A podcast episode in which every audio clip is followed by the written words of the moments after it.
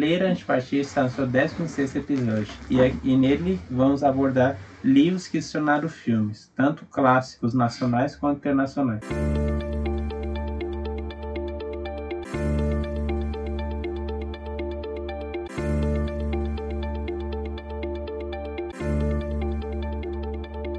Olá pessoal, saudade de gravar podcast aqui para vocês. A gente agradece desde já a atenção, a audiência de vocês nos nossos podcasts. O podcast de hoje vai ser bem especial. Foi um tema que foi votado lá no nosso Instagram, numa caixinha. Vocês decidiram é, filmes que são inspirados em livros, mas o tema mesmo do nosso podcast vai ser livros que viraram filmes. E assim a gente começa mais um podcast. Ler antes de partir para vocês vai trazer uma seleção. É claro que existem dezenas, centenas de livros que se tornaram filmes, se tornaram sucessos.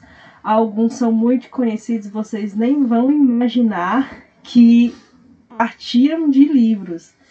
Até eu e o Gabriel aqui, quando a gente estava fazendo nossa curadoria para poder selecionar os livros para apresentar nesse podcast de hoje, nós ficamos assim em alguns livros. Nossa, esse esse filme era um livro e a gente teve até uma confusão em um deles aqui, porque querendo ou não a gente tem alguns livros que são homônimos e que tornaram-se é, filmes também. E esse podcast está muito especial. Fica aí. É, já traz sua bebida preferida, já traz o seu chocolate quente, seu cafezinho, seu vinho, o seu energético, o seu refrigerante. E vamos é, é, acompanhar mais um podcast onde você estiver ouvindo, no carro, no caminho para a faculdade, para o trabalho que esse podcast seja muito especial. A gente vai continuar fazendo outras votações na nossa página, porque a gente quer a interação de vocês. A gente ficou muito feliz com as interações. Nós tivemos interações bem. Quase foi acirrado assim, esse tema, mas a gente já montou o cronograma em cima da, das votações, porque foi bem acirrado. E a gente já quer começar o ano assim com muita interação e muitos livros, muitas leituras, muitas recomendações, muitos reviews aqui para vocês. Reforçando a palavra da Samara, né? Primeiramente desejo feliz ano para todos, né? Novo ano se inicia, como ela ressaltou.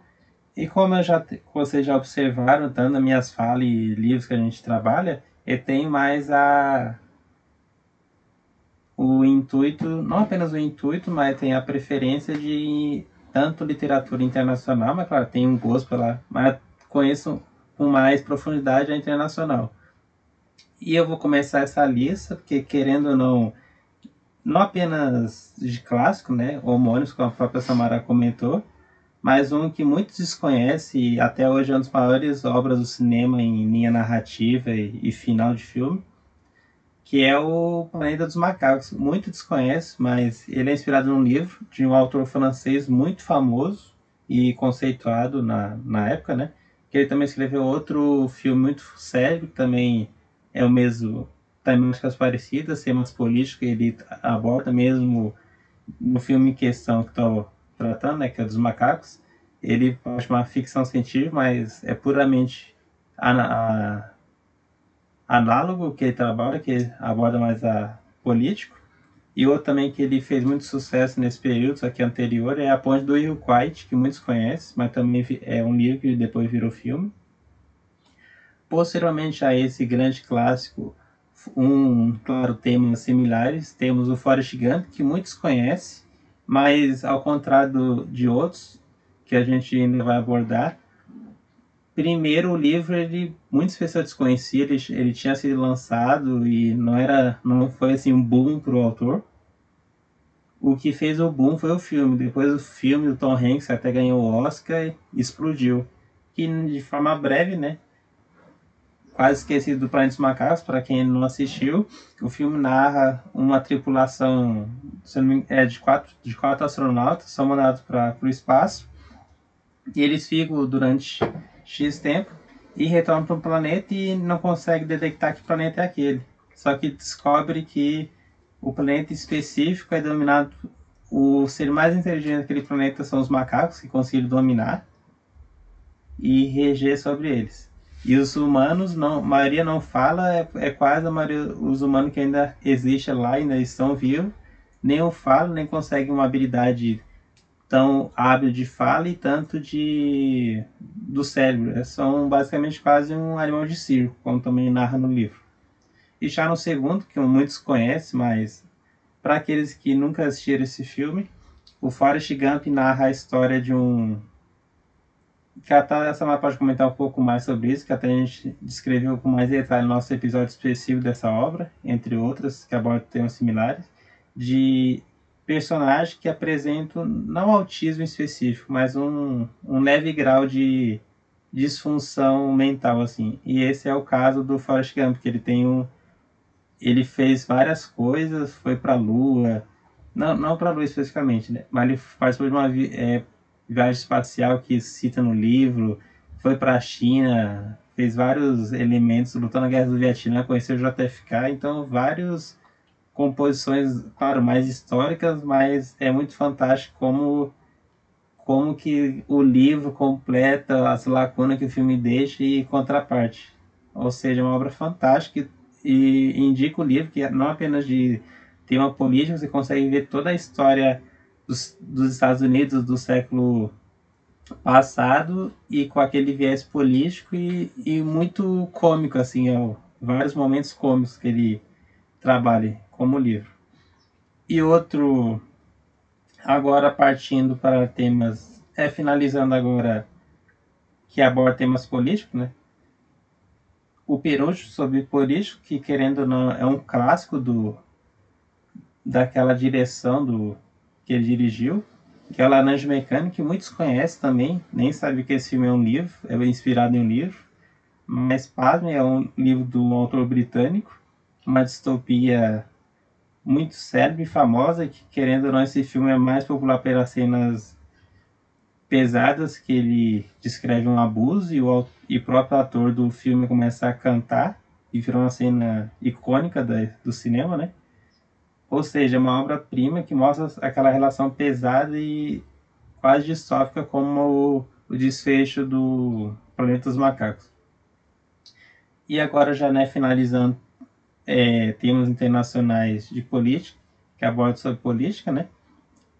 Outro que é bem forte nessa temática, só que é um pouco, um pouco bem mais antigo e difícil de encontrar para assistir, mas é fantástico como que ele esmiuça bem o o que diz a obra, que é o Germinal do Zola, né? Do Emil Zola, um escritor alemão. E ele narra muito bem a, as condições horríveis e,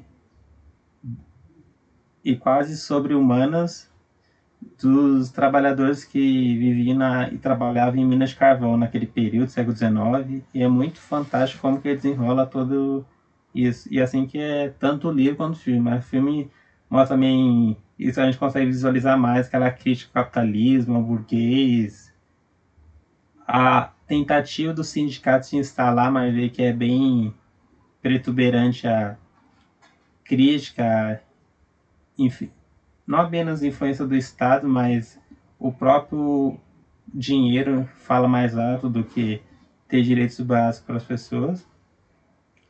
E por fim desse tema, né, além desse que eu lembrei agora, que também trata dessa temática, só que não de maneira direta, indiretamente tem por trás, que muito desconhece, que é um, uma obra que já conseguiu laurear milhões no cinema, né? É o 007, muitos conhecem, mas é um autor britânico, que ele fez muito sucesso, e até hoje, como todos conhecem, 007 está no cinema, ou seja, Claro que o autor provavelmente não ganha mais direito autoral, porque já em breve já está em domínio público a obra. Mas ele conseguiu muito dinheiro por conta dessa adaptação que transformou em muito sucesso e deu estrondo e que muitos conhecem, que é um livro que, que ele não fez apenas um, como outros que a gente eu acabei de citar, ele fez uma série de livros 007, quase em Sherlock Holmes. Ele criou vários. Mas claro que você lendo hoje pode ser um pouco datado, porque ele foi publicado no década de 50, 60, se não me engano, as outras obras que ele publicou. Ou seja, é mais aquele contexto de Guerra Fria, quase um Tom Clank. O Tom Clank viraram o filme mas não cita assim estritamente uma obra dele. Claro, tem filme assim, é porque é mais indiretamente que aborda o Tom Clancy, que é outro clássico. E agora eu passo para a palavra para Samara. Muito interessante essa abordagem, principalmente do início, né, até o final. Vendo também a abordagem do Planeta dos Macacos, muitas pessoas assistem esse filme e não sabem que foi derivado de um livro só respondendo aqui agora que o Gabriel pediu para que eu complementasse acerca da obra de Forrest Gump, que é um, um filme que até hoje é muito assistido, do Wilson Grom, se eu não me engano. Wilson, Wilson Grom. É... No, no livro, o personagem é abordado de uma outra forma, assim, em relação a essa diferença intelectual. Porque nessa época, todos os tipos de disfunções ou transtorno de personalidade, transtorno no neurodesenvolvimento, que é o caso do que o autismo é enquadrado hoje na medicina, na neurologia, na parapsiquiatria também, mas o mais correto seria um transtorno no neurodesenvolvimento e não propriamente uma deficiência, né? E no, no filme, ele tenta tratar de forma até jocosa, porque isso ainda não era bem visto, né? O autismo, o síndrome de Asper. Caso se fosse escolher um tipo de um tipo de, de, de grau ali pro, pro personagem, seria Asper, né? Porque ao decorrer da vida adulta, isso não se torna tão incapacitante como foi na infância. Ele teve problemas para falar, problemas na escola, inclusive o filme coloca uma dificuldade de motora, mas não se sabe se essa dificuldade motora é relacionada a uma gravidade maior do autismo. E não houve consenso, tá, entre o Tom Hanks e o Wilson Grom sobre se tratar o personagem como um, um portador da síndrome de Asper, ou é autista, né? Ou não. Porque nesse período ainda tem muita ideia do capacitismo que ainda veio do período ali pós-guerra, é, as experiências ali com os médicos alemães. Então, esse tipo de, de comportamento preconceituoso era forte, explodia demais naquele momento. Então, no, no filme ele não quis deixar tão claro, até porque não, não se tinha tanto conhecimento, né? Sobre o que era, é, qual era essa deficiência que o autor Wilson Grom quis relatar. Então, é importante para importante para nós termos essa sensibilidade para quando for ler o livro vai ter um outro, um outro olhar. Até porque os filmes, né, eles têm a, a possibilidade maior de emocionar mais até que os livros. Eles têm que ter um alcance né, de bilheteria, então eles fazem uma história de superação muito grande ali durante todo o filme e tem essa diferença no, no filme e para o livro. Mas esse acho que é mais evidente, né? Mas vamos aqui para um, uns outros que eu escolhi. O Gabriel falou muito de internacional, vou falar um pouco de nacional. A gente começa aí. Quem é que não foi obrigado a assistir aí Dom Casmurro, aquela adaptação da Globo, né? Ou então Memórias Póstumas de Brás Cubas. Esses dois não preciso nem comentar muito, né? Que são derivados de, de livros. A, a métrica ali do filme, o andamento dos dois filmes das obras do bruxo do Cosme Velho, Machado, Fogo Machado de Assis, são bem mais rápidas. O, o, livro é muito mais detalhado, né, por se tratar de romance realista, altamente descritivo, a característica bem marcante na obra de Machado de Assis.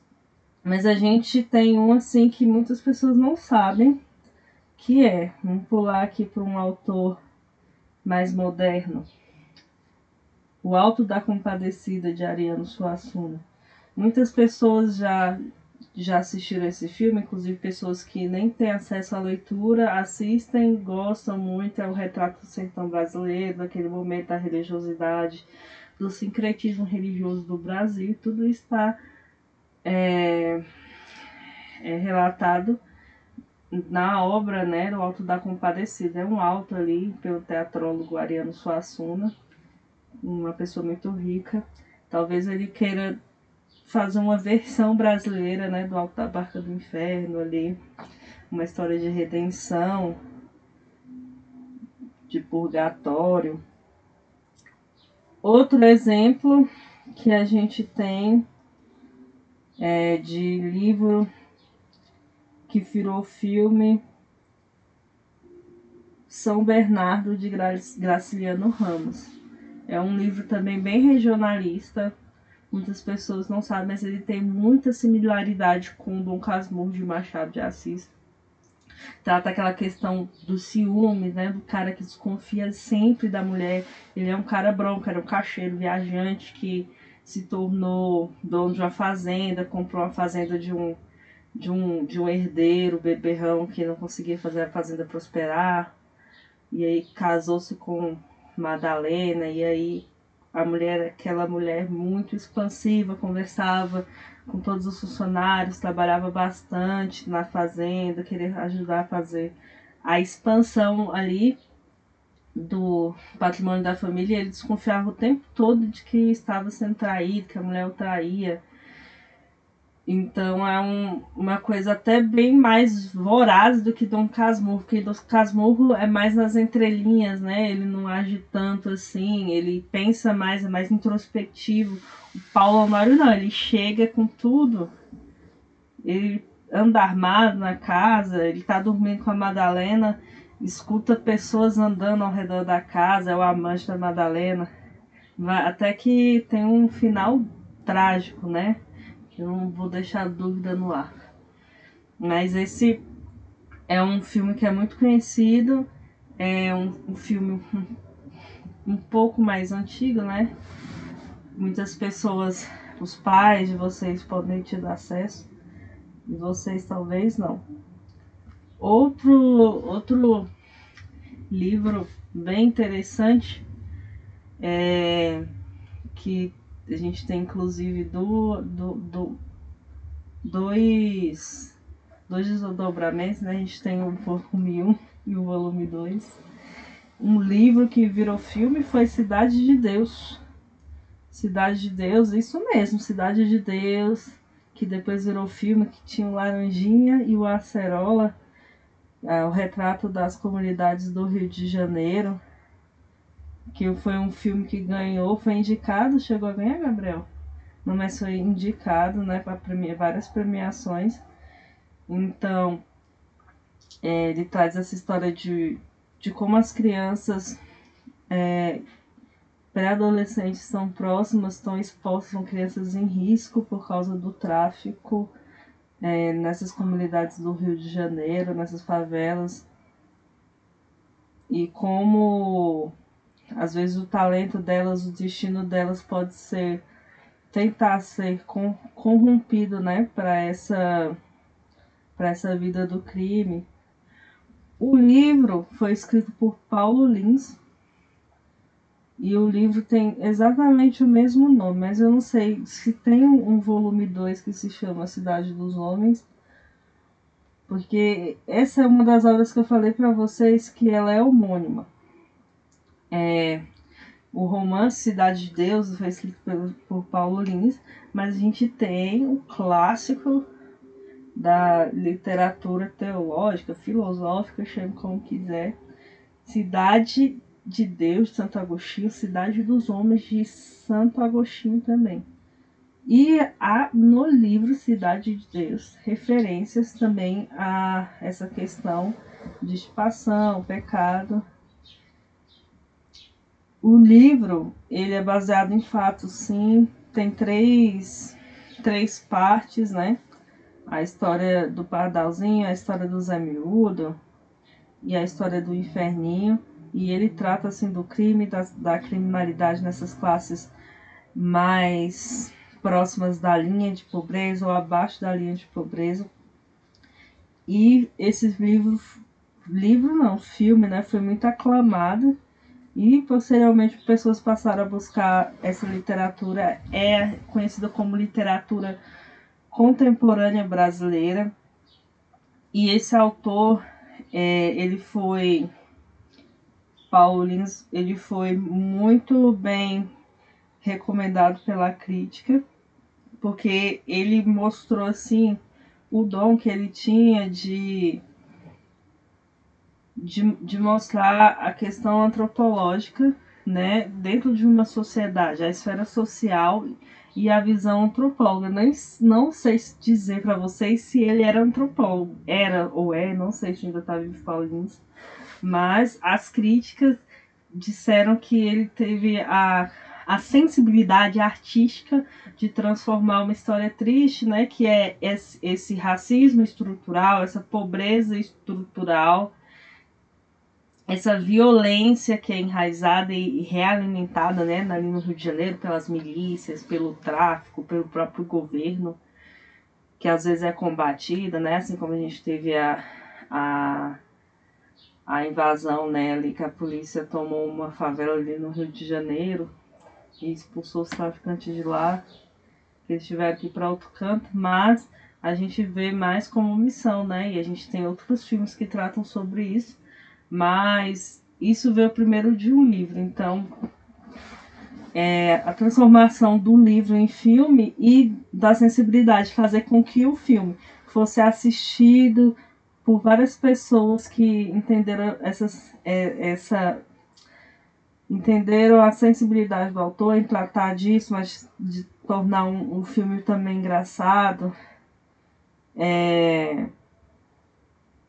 Foi algo artístico, né? Fora do comum, assim. Que não, não se esperava. O... Esse movimento né, de literatura marginal está muito presente ele tem outros livros também, mas acho que só esse se tornou filme. Fantástica a resenha da Samara sobre os clássicos na sua literatura, né? E agora retomando os internacionais. Nesse momento eu irei abordar os clássicos que nós temos no viés de fantasia. E é quase impossível não começar falando do maior obra nesse quesito, que é Querendo Não Senhor dos Anéis. Não apenas por quesito assim de premiação, isso, aquilo, bilheteria, mas focando mais no como que ele foi adaptado de que o Tolkien escreve fantástico, que é o autor da obra, né? Da trilogia, que é, na trilogia é um livro, mas dividido em três Cobra Fantástico, mas infelizmente é muito prolixa comparado com o filme. O filme é mais direto e, e também pelo, a, claro, a, a, de, a diferença entre o livro e, a, e, o visual. E também outra coisa que contou muito, assim, de como que o, o tanto o diretor quanto o, a equipe de roteiro conseguiu adaptar tão bem, assim, de fazer vários...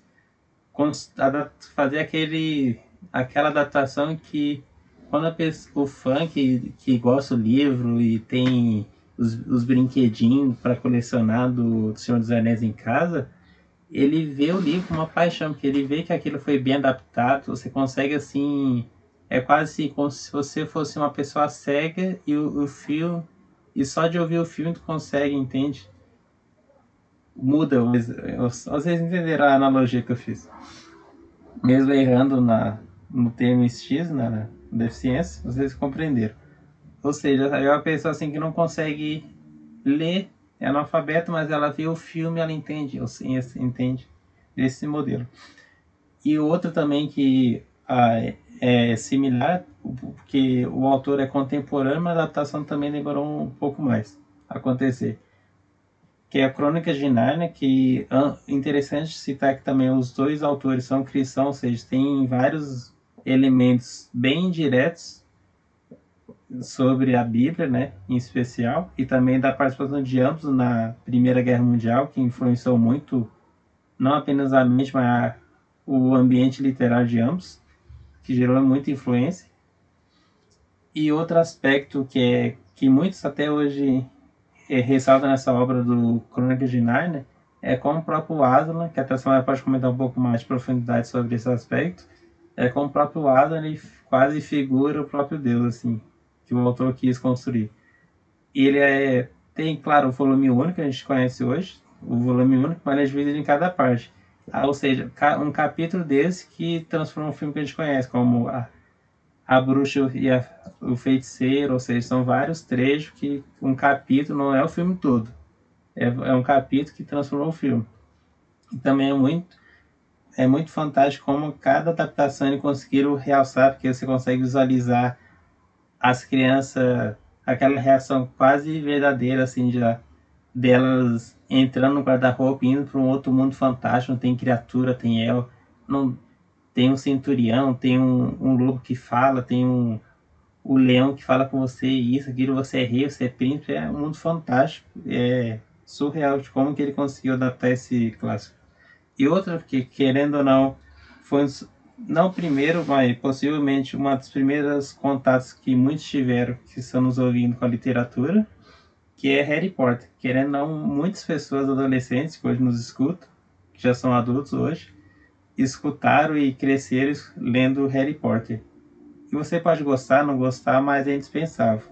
É, é fantástico como que é muito fiel ao livro. Você pode... que eu, eu já li o... Se eu não me engano, até o segundo livro ali. E é muito fantástico como é muito é muito bem adaptado cada detalhe e principalmente o que eu fiquei abismado de como tu consegue apenas lendo o livro se sentir dentro do primeiro filme quase como se nunca por exemplo eu posso nunca ter assistido o primeiro filme só de ler o primeiro livro eu consigo visualizar aí você faz aquele trabalho de visualizar cada detalhe de como que a autora ela escreve muito bem não é prolixa ela é bem concisa nas coisas e claro como é fantasia né? Ela faz muito para descrição e é bem e também os elementos que ela queria tudo é harmonioso e funciona gente. É plausível tudo aquilo acontecer. E também a, ainda mais quando é apresentado para nós o personagem é quase você consegue observar que ele que ele vive pior que um mendigo. Ele vive de, debaixo de um um local escuro, embaixo da escada, que ele mora lá, que são os tios dele, que não gostam dele, odeiam ele, e tem cuidado dele, ou seja, você consegue observar todo esse detalhe, que ele podia odiar, querer matar os, os tios quando de fato vem a cara de Hogwarts, que fala, não, você é um bruxo, isso, aquilo, vem para ele, e ele não, ele tem aquela redenção, é, ou seja, uma literatura fantástica, e claro, não apenas um livro, mas todo o conjunto, e por fim, quase finalizando minha fala, outro que muitos desconhecem, mas é inspirado no livro. Tanto li, o filme é, é misto, né, de crítica e, e os fãs, mas também foi, ele não foi escrito, mas ele foi trazido do Tolkien, do, do dialeto original, que ele é de línguas saxões bem primárias, assim, primitivas, anglo-saxão, que o Tolkien traduziu que é o Beowulf, que muitos conhecem, que o, tanto o filme e o livro trata sobre o que, basicamente? Que é um grande guerreiro de uma tribo do norte, né? De terra distante. Se não me engano, acho que é a Suécia, não lembro especificamente o local, mas sei que é uma região europeia, lá para o leste europeu. E nessa localidade em questão está havendo uma, um ataque de um Grendel, que é uma criatura horrenda, quase de dor, de 3 a 4 metros de altura que mata monstros e qualquer pessoa que tenta matar. É basicamente assim o que a gente tem hoje assim tanto na literatura e mais assim no audiovisual é o tataravô do Geralt, entende? Assim você consegue visualizar melhor. Que é um, é um cara entre, tanto no filme e no livro, entre 30 a 50 anos, quando ele é apresentado, porque ele tem quase, não falar uma transformação, porque você vê ele se envelhecer, porque quando ele consegue matar esse monstro, ele se torna o próximo herdeiro daquele trono, daquele reino. E com isso, após X anos, além do Grendel, que é essa criatura monótica, falei pra você, ele consegue vencer o Grendel, arranca o braço, não é spoiler, porque já nas primeiras páginas do livro e primeira meia hora do filme já acontece esse evento. Mas o grande triunfo, né, o clímax da obra em si, é quando vem um dragão para atacar nos moldes de GOT. Só que esse que iremos citar no, no episódio específico. Ou seja, uma obra fantástica que você consegue visualizar um romance muito antigo, que primeiramente era uma história oral que se fragmentou e conseguiu virar um livro. Aí você observa que desde há milhares de anos a fantasia acompanha a humanidade. Muito boa essa parte aqui dessas fantasias, Harry Potter, Crônicas de Nárnia não deixa de ser fantasia, apesar de ser intencional, né, do autor trazer é, questões de fé também. C.S. Lewis é, ele foi um grande escritor, assim, escreveu muito e agora que estão vindo muitas coisas, né? Porque antes não tinha interesse da literatura dele. Eu acredito que outros livros vão virar filmes, viu? Não só a, os sete livros das Crônicas de Nárnia, é, mas você assistiu filmes, saiba que há um, um volume único, um volume único de desses sete livros. Harry Potter também. No início eu não, não era muito fã. Acho que um dos nossos pontos em comuns é Gabriel. Mas a gente não deixa de louvar, assim, a escritora porque ela escreve muito bem. Não é à toa que, apesar de ser assim, dizem que ah, fantasia que não leva a lugar nenhum, mas é muito bem feito, muito bem feito mesmo. E por isso que é, é, é uma coisa que explode, assim. O filme vem para fazer que a autora ganhe mais royalties no, na venda dos livros, não só na exibição do, dos filmes. É, eu tenho aqui algum, alguns outros nacionais que.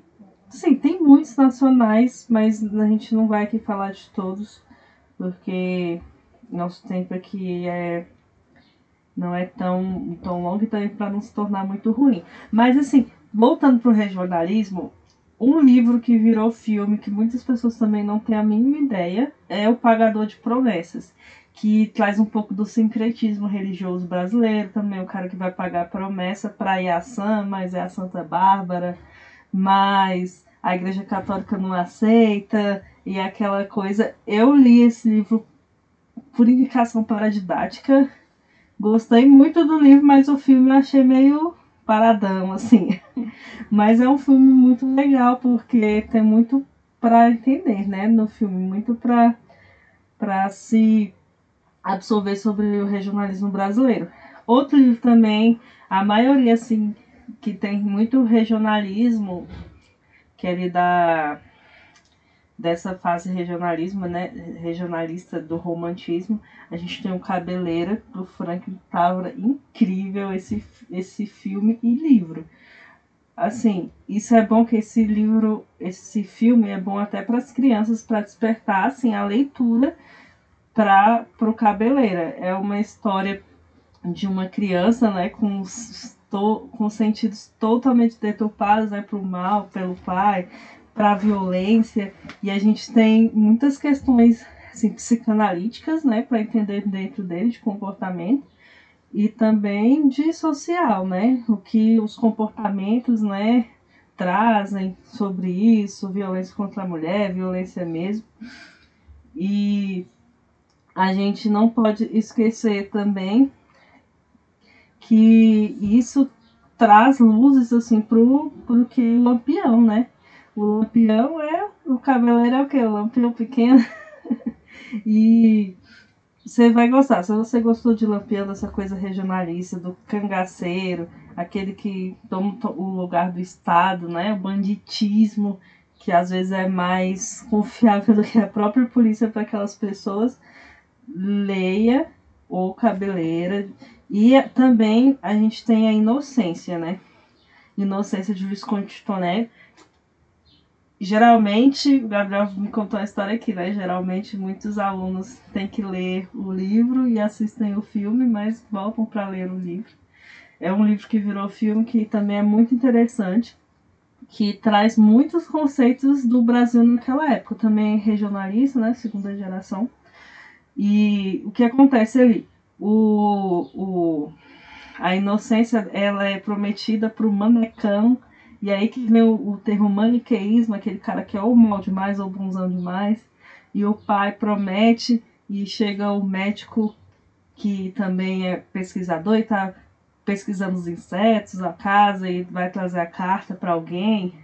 Isso é muito bem retratado no livro, mas, mas tem um médico que é o namorado, ele tá, tá apaixonado pela pela ele tá apaixonado pela apaixonado pela filha do cara e o cara não sabe é, se é ou não. E o pai começa a desconfiar, né? Quem é esse cara que, que a minha filha tá gostando, que ela não quer mais casar com o manecão. E isso é muito bem abordado tanto no livro como no filme. É, a gente tem outros outros clássicos também. A gente tem o 15 da, da Raquel de Queiroz, que é sobre a fome e a seca. O livro é muito bom também. E é aqueles aquelas pessoas aquelas pessoas que aquelas pessoas que que estão vindo, né, da fome e foi justamente em 1915 e, e é autobiográfico também. E autobiográfico também, só uma correção aqui. É, falando da segunda geração romântica, mas a terceira geração é, a segunda geração é aquela do mal, do spleen, do mal de viver, aquele romance romântico mesmo. Primeira geração é nacionalista e a terceira que é regionalista. Eu fiz um insight aqui porque eu estava pensando já na Clarice Lispector. E a Clarice Lispector, sim, é da terceira geração. E na segunda geração do modernismo, que é o romance de 30. Aí a gente tem a diferença. É, são muitas datas. É, e Inocência é um um filme, um filme muito legal que vale a pena pelo contexto que ele traz. Outro, outro inclusive eu acho que da Raquel de Queiroz o 15 tem muita, muitas questões políticas também. Não só da fome do, do governo que tem, depois a gente pode até trazer um podcast só sobre essa literatura que casa muito com história, Gabriel tem muito a contribuir é, sobre isso. A gente tem também, agora em Clarice Lispector, é, a história da Macabeia, que é a Hora da Estrela. É um filme. Tem um ator global nele, é muito famoso hoje em dia, inclusive teve até um escândalo recente de abuso sexual. Não vou dizer o nome aqui, né? Evitar polêmicas. Mas é a história da Macabé, uma nordestina que se tornou carioca, era datilógrafa, trabalhava como datilógrafa, tinha aquela vida assim, sem pretensão nenhuma, o trabalho dela tava bom, mas o namorado dela era um cara horrível, assim, que não sei nem porque namorava com ela, era mais apaixonado por uma amiga. E ela acha que a vida dela vai mudar quando ela vai numa cartomante. Isso, tudo isso é muito bom no, no, no filme. A, a literatura da Clarice Lispector pegou muito bem nos filmes, inclusive. Tem outros também, né? Que mas esse eu acho que é um bom para começar porque trata muito de, de questões assim. E ela vai na cartomante e lá na cartomante ela descobre ela descobre que ela vai vai acontecer alguma coisa para ela com ela, ela vai ir muito bem. É, é isso que a cartomante promete para ela. Só que tinha acabado de sair uma moça de lá chorando quando ela, ela veio a encontrar a cartomante. Só que a cartomante acabou trocando as histórias. Então, é, ela disse que ela ia encontrar um cara muito rico, que ela ia, ia se casar, era o sonho dela. Só que no final ela foi, ela encontrou uma estrela. A estrela de um carro importado que se chocou contra ela e ela assim virou a estrela e por poucos minutos atropelada, teve um fim trágico. E aí esse é um filme, um filme nacional partido de um livro nacional. A gente tem Primo Basílio também do de Queiroz, que essa é a história assim que eu acho que tiraram a Avenida Brasil, a novela dessa história. Primo Basílio, a moça ali que é seduzida pelo primo dela quando o marido viaja a trabalho e ela tem empregada Juliana. Essa empregada Juliana a chantageia até o fim, até o fim. Faz com que ela faça serviços domésticos, a fim de que ela não conte no marido. E vai se desdobrando. É aquela história de Carminha mesmo. É, acho que tiraram a história da Avenida Brasil daí. É um, um filme que eu recomendo muito. Atores globais também. Acho que Janequim tá nesse filme.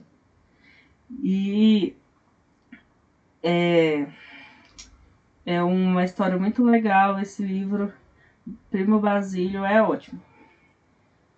Eu acho que tem mais algum? Gabriel vai continuar aqui nos internacionais? Não? Vai continuar aqui nos internacionais. Nossa, tem muitos né, filmes brasileiros que são oriundos de livros. A gente está falando assim, os mais populares talvez vocês tenham assistido. Mas assim, eu acho que tem muito livro que tinha que virar filme, que eu não sei porque ainda não, não deram chance né, para adaptação. Não só esses mais, mais, mais clássicos assim da literatura brasileira mesmo, mais rebuscada. Mas, ah, tem um cara incrível. Que é, não, não é só puxando o bloco que é da minha área, né? Mas o Drauzio Varela também arrebenta. Na né? Estação Carandiru. É um livro do Dr. Drauzio Varela. Muito bem escrito e é muito bem adaptado para cinematografia. E é um, que foi um filme que foi muito assistido. E aí o Massacre do Carandiru, todo mundo, tem quem não, não, pelo menos não tem ouvido falar, né? A gente tem as prisioneiras também do Drauzio Varela. Ele virou, é, acho que ele tem adaptação até para série. Outra, a gente tá, né, mas tem outros que viraram mais foi foi seriados, né, que não a gente tá no foco aqui filmes que vieram de livros. É, agora eu vou passar para o Gabriel, ele vai continuar aqui com alguns internacionais para a gente poder encerrar o nosso podcast. Ah, ah não, só mais um. é, Graciliano Ramos. Graciliano Ramos, ele não escreveu só o o São Bernardo. A gente tem também Vidas Secas. Quem não assistiu isso, ou pelo menos sabe, porque é recomendado na escola, é uma história triste, né? Da, da transumância, daquele movimento. As pessoas trabalhavam no local, tinha seca, destruía. O cara era cortador de cana. Tem a seca, não tem como ele trabalhar. Ele era peão. Morreu a boiada, acabou o emprego. Então, toda essa história é muito bem abordada no livro a história da, da, da baleia, cachorra baleia, que inclusive ela era um conto, né? E de um conto virou um romance. Graciliano Ramos trabalha muito essa questão introspectiva até nos animais e como ele fala também da questão mais naturalista do da, das paixões, né, desejos carnais, sexo, fome, né? A fome é muito bem retratada nesse livro como uma característica humana, mesmo que é negligenciada e como a pessoa, né, aqueles seres humanos lá que passam fome tem que passar por cima disso. Isso é muito bem é, eu não sei quem foi o responsável né, pela adaptação cinematográfica, mas eu sei que foi muito bem feita. Porque tem muita delicadeza e muita sensibilidade para tratar desse livro. E não perde muito assim. Apesar do, do romance ser bem difícil de ler, né? Esses romances são mais enveredados assim. O, o, o filme ajuda bastante né? Porque tem uns bonitos que gostam de primeiro o filme, depois o livro, mas a gente. Ah, importante é que leia para mim, né? Agora o Gabriel vai continuar com alguns internacionais para a gente encerrar o podcast. Sensacional a toda explicação, contextualização das outras obras brasileiras que a Samara fez, né? E agora retomando o assunto, é impossível não citar, mas agora eu vou citar mais rápido, porque já estamos partindo para o desfecho do nosso episódio, né? Psicose, qual amante de crime, ou principalmente de thriller, nunca, nunca ficou chocada aquela cena mais clímax da, dessa grande obra, que muito pasmem, mas foi inspirado num, em um livro de um autor americano e tem poucas diferença mais no personagem, né, que é o criminoso, que pratica o crime, que no livro ele não é jovem como no filme, é um cara de 40 anos, gordo, careca, bem, ou seja, diferenças bem substanciais na obra. E muito que pouco, provavelmente muito chaleiro. Eu mesmo foi um dos primeiros contatos com a literatura além de Pequeno Príncipe. Foi essa que eu lembro que era eu tinha nem 10 anos, 9, estava lendo esse livro. Só depois que eu fui entender, compreender melhor que ele não falava apenas de louco. O Apelo da Selva, que é um clássico do Jack London, é considerada a maior obra dele. E é fantástico, ele narra sobre Alasca, as relações difíceis naquele local, ainda mais a não apenas sobre é, a relação drástica dos lobos, mas também da relação do ser humano, como que a vida é difícil no, em um lugar muito frio, sem pouco recurso e principalmente sobre a comida. Muito interessante.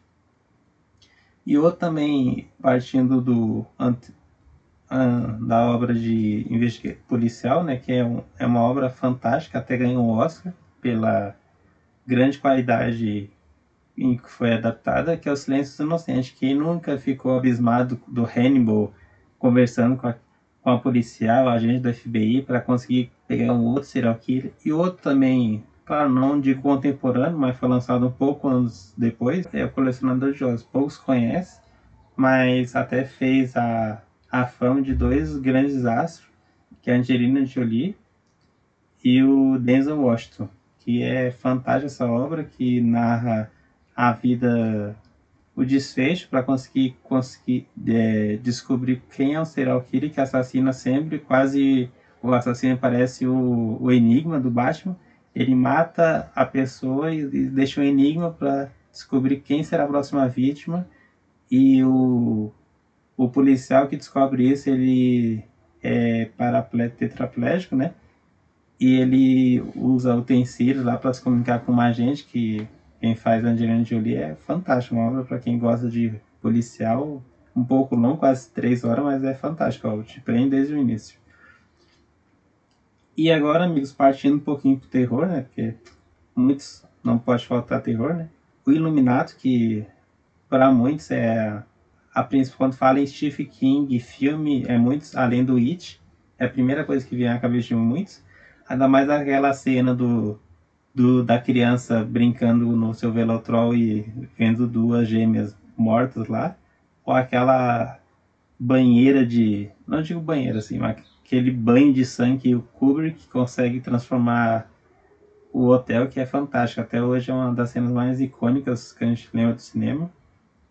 E partindo agora dessa temática, é impossível também não mencionar outras obras do mesmo autor, que é Louca Obsessão. A gente fica nem é, com medo, mas temeroso do qual será o, o desfecho do autor Paulo.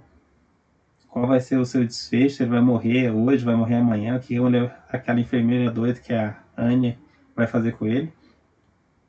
E também outra obra fantástica do mesmo autor, que muitos desconhecem que é, é um livro, que é o A, a Neva, que é um conto muito básico, mas ele é inspirado em um conto e virou uma obra fantástica, muito a gente consegue observar muito o sucesso, um espírito assim no fundo do Lovecraft, aquelas criaturas, é fantástico. E é um conto longo.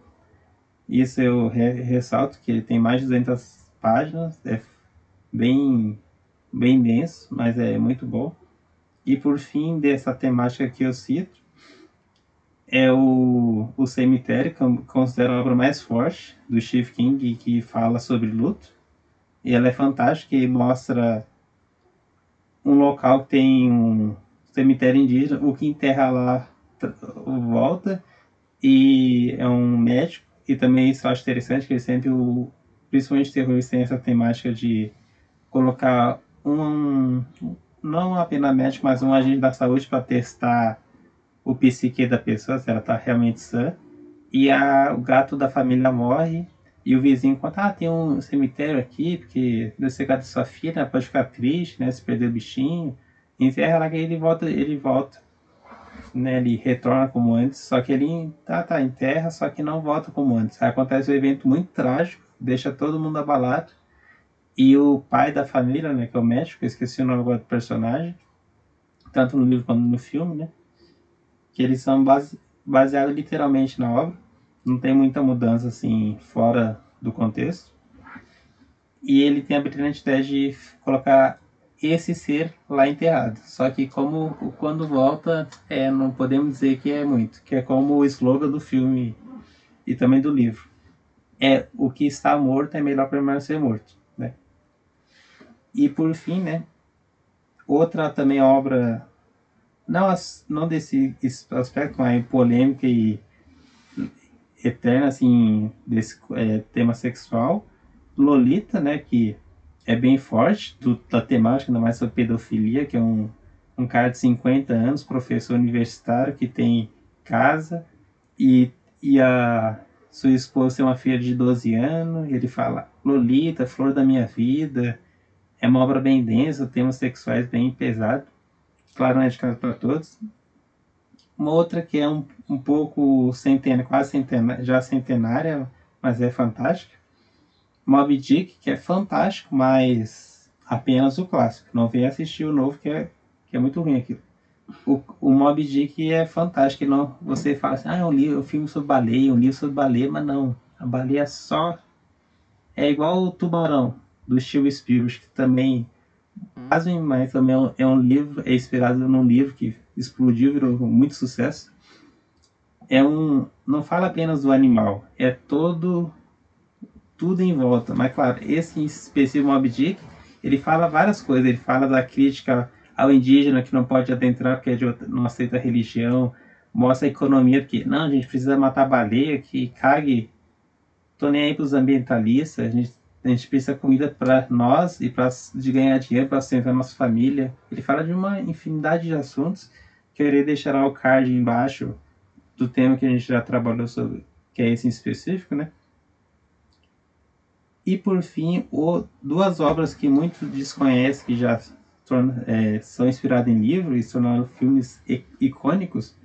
O, o primeiro que está, que muitos já devem ter assistido, com o ator infelizmente já faleceu, que é A Sociedade dos Poetas Mortos, que é uma obra icônica, que todo mundo lembra daquele professor que manda numa escola bem rígida, tradicional, manda os alunos rasgar de filosofia, coisa. Não, você não tem que falar isso, a gente tem que saber as, realmente coisas de poesia, poeta, e citar declama, declarações de poesias autorais e dos autores de Shakespeare a Aristóteles, ou seja, é uma obra fantástica. Infelizmente não tive contato ainda com o livro, só vi o filme, que o livro infelizmente até hoje não tem a tradução, né? não, não tem traduzido. E por fim, outra que ela pega muito do realismo fantástico, que é Isabela Linde, que é na obra Casa dos Espíritos, que ela narra uma família não apenas uma família, mas várias famílias que são tem um conjunto de contradições, tem um, um que é um relacionamento abusivo, várias coisas assim, e também ela deixa por trás também muita política de, é, sobre a ditadura que ela vivenciou naquele período. Ou seja, tem várias coisas que deixam entre,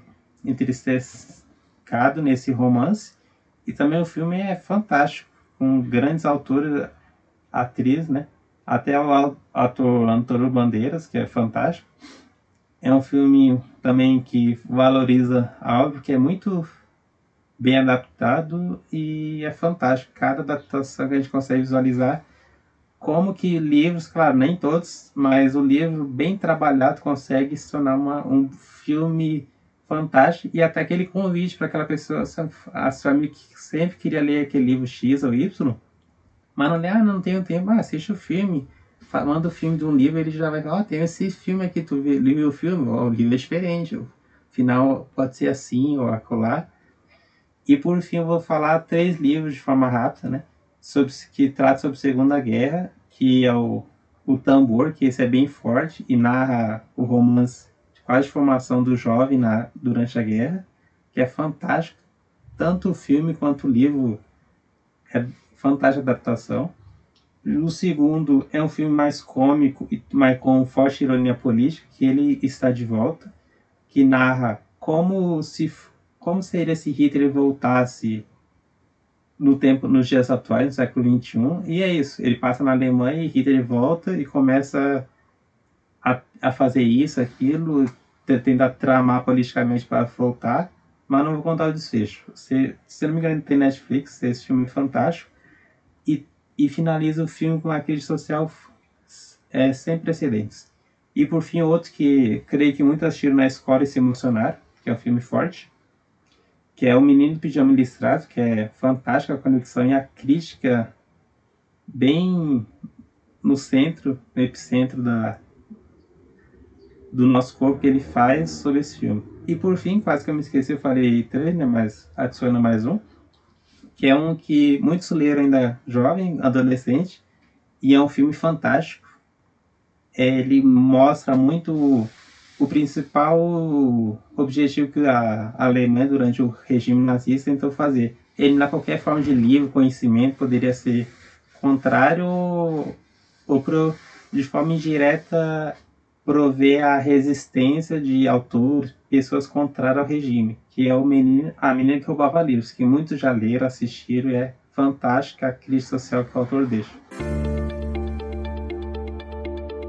Steve King, eu acho que é um dos, dos autores que ainda estão vivos, que tem mais filmes oriundos dos, dos livros dele e não param de fazer adaptações. A gente tem Carrie a Estranha, muita gente não sabe, mas é um, um, um livro do King, do Steve King, que foi adaptado. A gente tem. A gente tem também Vou só citar, porque a gente já quer encerrar, né? Mas só para não esquecer de falar, né? Porque eu acho que você já deve ter visto algum. Você já falou de quê? Você já deve ter visto, né? Algum, algum desses filmes. O Cujo. A gente tem também.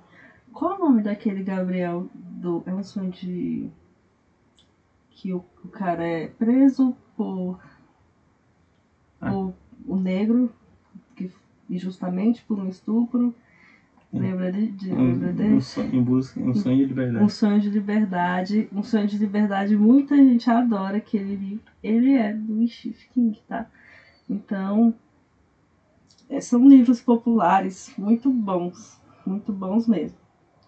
A gente tem Olhos de Gato também. Muitos deles, assim, o Stephen King é bom para criticar esses, esses esses filmes que não têm a essência do livro, mas é um convite às pessoas irem atrás, né, da literatura dele que é muito boa.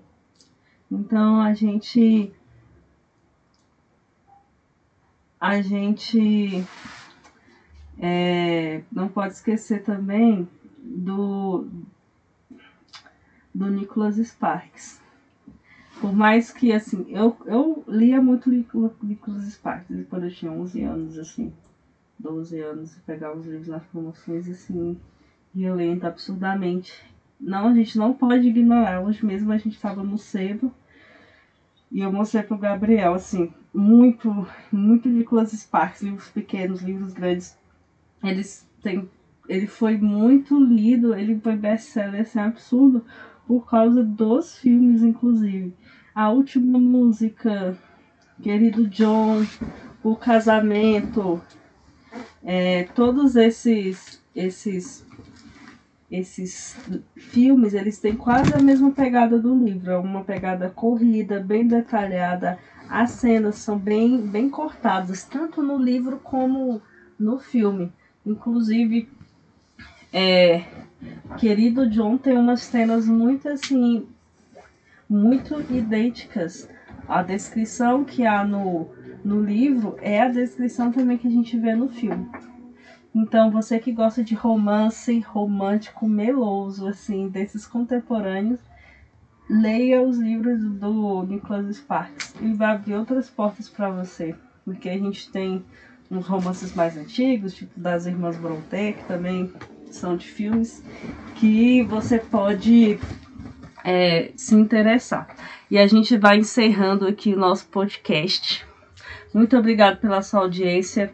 A gente vai fazer é, uma parte 2 desse, desse episódio, porque a gente tem muitos mais livros para comentar, mas a gente escolheu esses que são mais conhecidos para que possam vir mais ao gosto de vocês, você que quer começar o ano lendo e precisa de, de um talvez um livro que seja inspirado num filme que você gostou muito, alguém da sua família que você quer incentivar a leitura, possa ser o caminho, porque a gente tem a arte, né?